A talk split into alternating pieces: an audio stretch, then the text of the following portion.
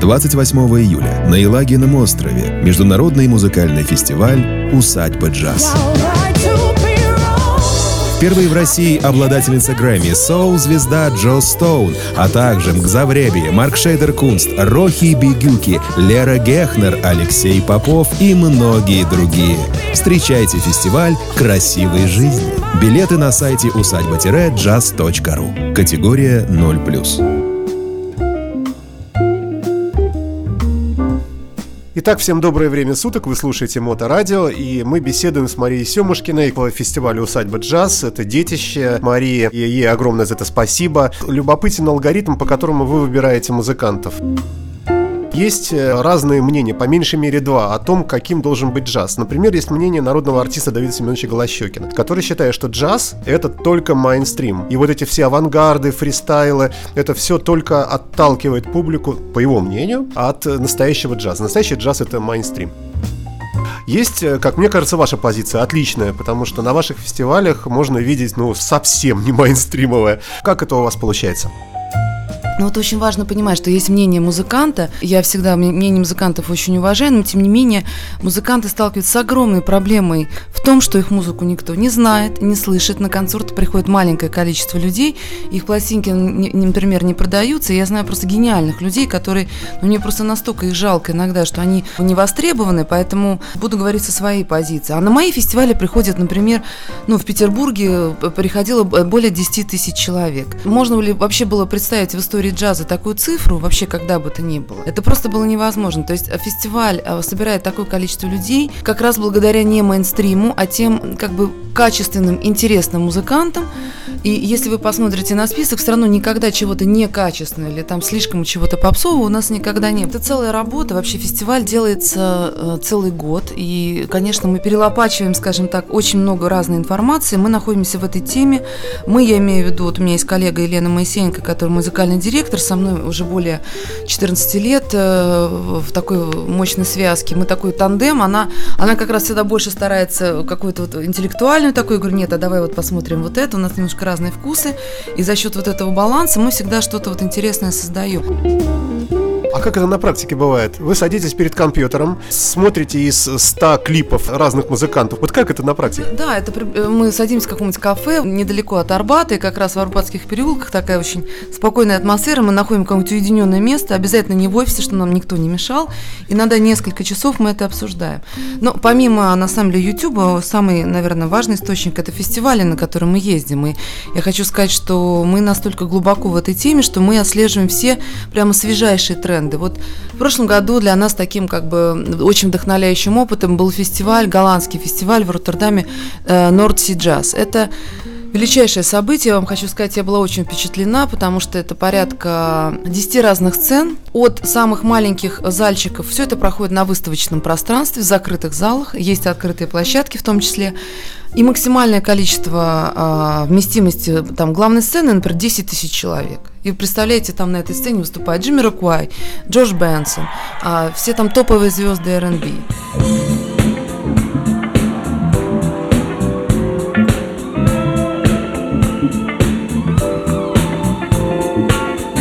Closer,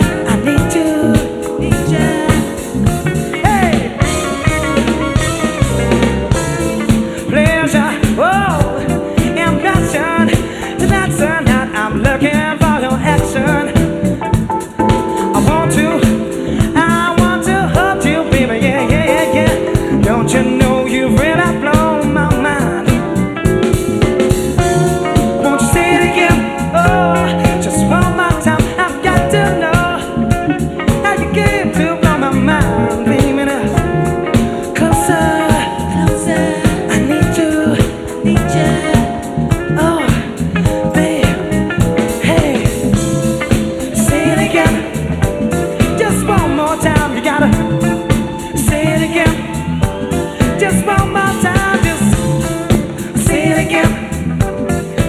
тут же где-то за углом какие-то африканцы. Я увидела очень много интересных музыкантов, и для нас это был, конечно, то есть мы понимаем, как бы, кто сейчас находится в прицеле, как бы, внимания продюсеров, да, пусть даже неизвестно, но смотрите, они его поставили на эту сцену, значит, это уже о чем-то говорит. Значит, это говорит о том, что они сочли нужным поставить у себя, для своей публики, того же Джимми Рокуая. А как быть с нашими вот этими гранями российскими? Вы знаете, российские грани, если бы я все время опиралась только на них, я думаю, что я вообще бы никогда бы ничего не сделала, и просто бы испугалась, или как-то, я не знаю, не сложился бы такого проекта. С самого начала фестиваля «Усадьба джаз», а в этом году фестивалю уже 15 лет, всегда следовал каким-то своим абсолютно ориентирам, не опираясь на то, что модно, например, что у нас слушают, кто у нас собирает. Мы брали, например, и сразу же привозили каких-то супер имен. То есть мы подтягивали эту аудиторию. И в этом году, поверьте, петербуржцам очень повезло, потому что у нас уже есть два очень интересных участника. И это самое сейчас просто вкусное, интересное, что есть вообще в новой, как бы, волне джаза. Это будет Futura Jazz, это будут тоже какие-то эксперименты, это будут норвежцы, японцы. Очень интересная программа. Но для того, чтобы, опять-таки, возвращаясь к аудитории, все-таки не стоит забывать, да, люди идут на популярные имена. У нас концепции немножко меняются каждый год. Вот в прошлом году вторая сцена у нас была посвящена музыке мира, а в этом году мы ее как раз, наоборот, решили посвятить джазу и как раз вот показать все самое интересное, такое очень трендовое, интересное, современное. Там практически не будет классики, хотя, может быть, один коллектив из Петербурга исполнит такой, как вы говорите, мейнстрим. Но мы хотим все-таки отличаться от других фестивалей своей такой передовой, как бы, позиции. И нам очень важно еще что? Нам очень важно, чтобы к нам приходила молодая аудитория. Ведь какая основная проблема у джаза? Что в основном на джазовые концерты, там джазовые клубы приходит все-таки более возрастная аудитория. А на наши фестивали приходит уже новое поколение, и я четко знаю вкусы, я понимаю, что они приходят сейчас к джазу с другой стороны, они заходят через хип-хоп, через каких-то интересных исполнителей, и я знаю, что, например, какой-нибудь Kendrick Lamar или там какие-то суперзвезды хип-хопа, они на самом деле очень музыкальны, и они сотрудничают очень часто именно с джазовыми музыкантами.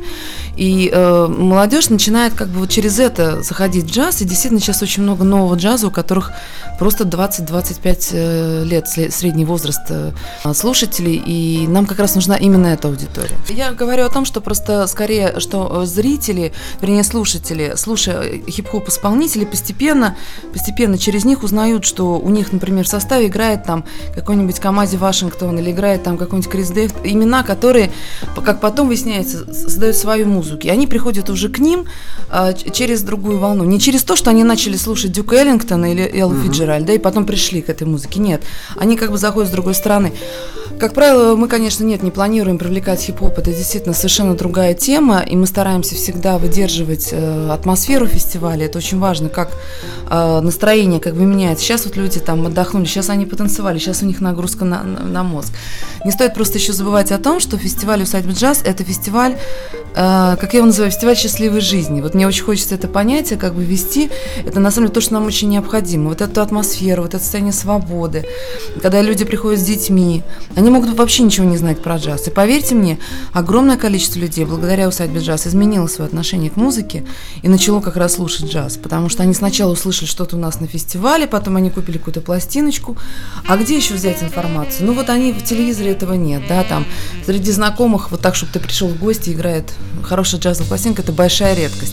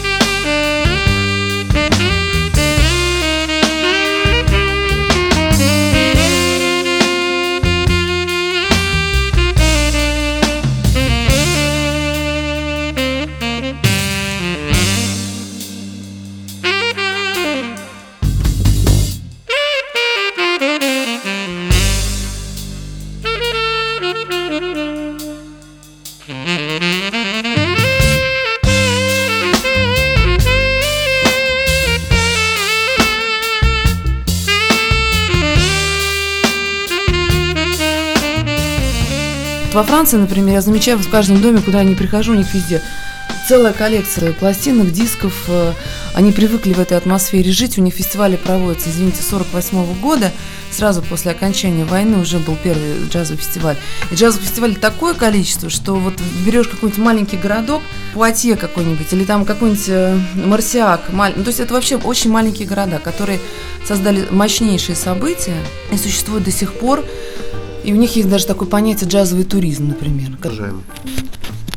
Я напомню нашим слушателям, что мы беседуем с Марией Семушкиной, которая основала и проводит уже который год, уже 15-й год в этом году будет фестиваль «Усадьба джаз», на котором все мы были, и, кажется, это уже даже в описаниях не нуждается, потому что публика стоит в очередь, чтобы попасть туда, на Елагин остров. В этом году также будет на Елагином, я надеюсь? Да, 28 июля в этом году. Нам, конечно, непросто будет, потому что чемпионат, к сожалению, заблокировал целый месяц жизни, скажем так, культурной. И в один день будут с нами другие фестивали, некоторые такие серьезные, большие. Но я очень надеюсь, что именно наша аудитория, джазовая аудитория, будет с нами в этот день. И сейчас уже приятно поделиться, собственно, двумя иностранными участниками. У нас будет совершенно замечательный японец Биг Юки, который изначально родом из Японии, но он окончил колледж Беркли и вообще был большой звездой, играл с очень многими музыкантами. И его стиль называют такой Futura Jazz. Вот, как я уже сказала, то мы, конечно, очень всегда стремимся быть на передовой всех таких основных веяний в сфере джаза. Джаз бывает очень разный, на самом деле мне очень нравится то, что эта музыка не застаивается в каком-то одном таком постоянном, в такой какой-то стагнации, а постоянно развивается. Как раз тоже очень интересный такой термин, что джаз – это музыка личности. И на самом деле джазовые музыканты, они просто со своим каким-то музыкальным языком рассказывают историю своей жизни. Поэтому он всегда разный. Вот там японский джаз от Биг Юки, он будет каким-то таким очень интересным, современным. Также у нас будет прекрасная певица Рохи на джазовой сцене. Она норвежского происхождения, она закончила в Трудхейме очень такой серьезный большой музыкальный колледж. И это такой соул, это очень проникновенный женский голос, она чернокожая. У нас любят всегда чернокожих певиц, и действительно они обладают какой-то такой особой притягательностью, харизмой и на самом деле действительно уникальными голосовыми данными. Looks clean enough to me. Sure, I wouldn't swim near those pipe flares, but don't you worry about that child. It's time we took some responsibility for the choices that we make. You're just a drop of rain, but the ripples you create.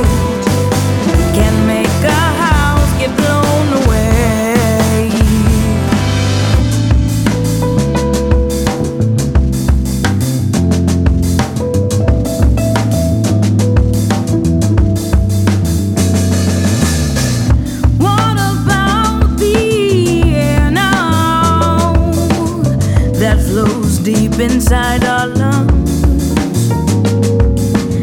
it doesn't matter if I fly one more time. It's not like that, so I'm fine. And if I feel like buying another pair of shoes to go with the jacket I just got, don't you tell me that I'm wasting money on my. Like there's no one starving on the corner by the shop. It's how we took some responsibility for the choices that we made. You're just a drop of rain, but the ripples you create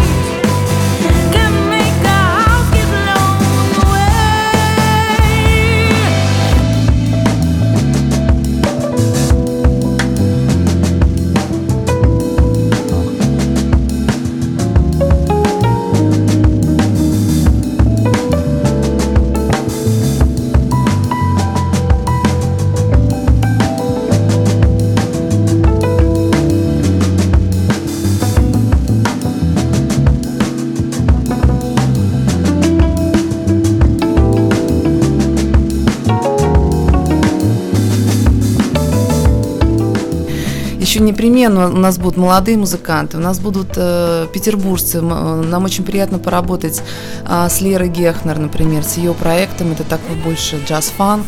Также у нас будет на малой сцене, у нас всегда в конюшенном дворике разная концепция. Это бывают либо молодые музыканты, либо с клубом «Шляпа» Билли Новика мы делали программу. В прошлом году это было посвящение Новому Орлеану, а в этом году мы решили посвятить в большей степени такому танцевальному свингу. Все, кто любит танцевать, обязательно приходите. Вообще будет много профессиональных танцевальных пар и много такой музыки именно. Ну, больше, наверное, в стиле 50-х. Вообще вот время стиляк, оно такое очень для России знаковое. Давайте в прошлое ненадолго сходим. Открытием, возможно, самым ярким вашим открытием всего вашего фестиваля, наверное, все-таки была Нино Катамадзе, если мы говорим об отечественных, ну, относительно отечественных музыкантах из сопредельной замечательной страны, певучей. Расскажите о том, как это произошло, как вы познакомились? Знаете, я познакомилась с Нино совершенно случайно. У нее был один-единственный концерт, она была проездом в Москве. Ее мало кто вообще знал, но вот наше какое-то такое очень микросообщество людей, которые имели отношение к музыке, меня туда прямо привели и сказали: ты знаешь, будет интересная грузинская певица. И вот надо понимать, опять-таки, я создавала свой фестиваль, и на тот момент я как раз планировала программу первого фестиваля, не будучи музыкантом. Я, на самом деле, ваша коллега, я журналист и по специальности художественно-литературный критик, и у меня была радиопрограмма, я тоже радиочеловек, до сих пор у меня есть радиопрограмма, на Радио Культура сейчас выходит ежемесячно. И, безусловно, у меня было такое, знаете, скорее какая-то продюсерская чуйка, так называемая. Ты знаете, я тогда почувствовала такое особенное состояние вообще, то есть это были и слезы, и мурашки, и, я не знаю, какой-то драйв, и я поняла, что я вообще ничего подобного вообще не видела. Я пришла к ней в гримерку и сказала, что, вы знаете, мне кажется, что вы хедлайнер фестиваля. Она говорит: ну меня же здесь никто не знает. Я говорю: но мне такое ощущение, что ваша энергия... То есть я почувствовала в этом небольшом достаточно клубе, что на самом деле у нее энергия какого-то, ну не то что стадионного уровня, но достаточно мощного. Человек таких вот больших пространств, она может их прокачивать, что называется. И она такая... У нее уже такая шаманская натура, как она вообще входит в какие состояния в процессе. Это очень интересно наблюдать.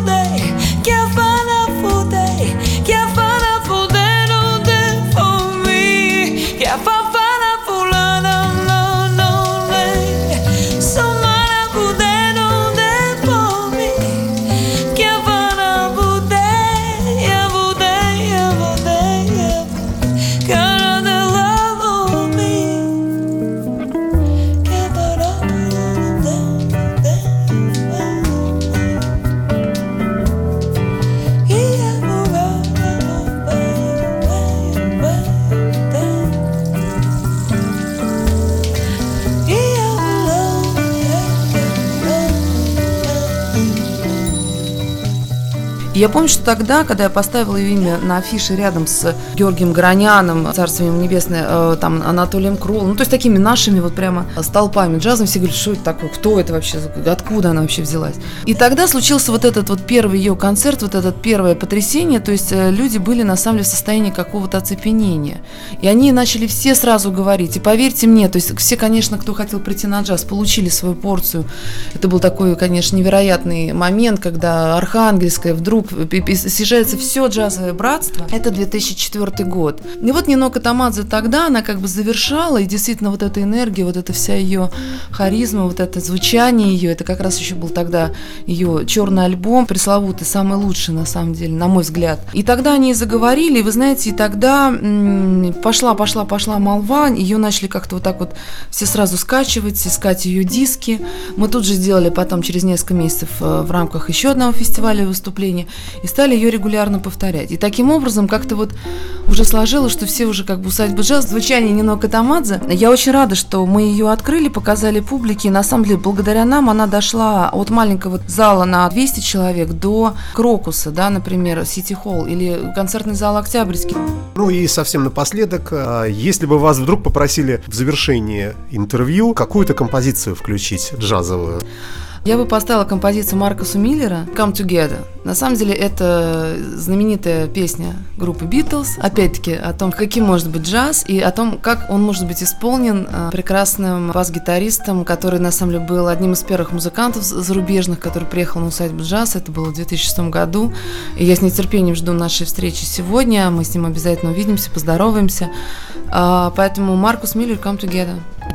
Большое вам спасибо. Мария Семушкина, генеральный продюсер, директор фестиваля «Усадьбы джаз». Спасибо вам большое и до встречи 28 июля на Елагином острове.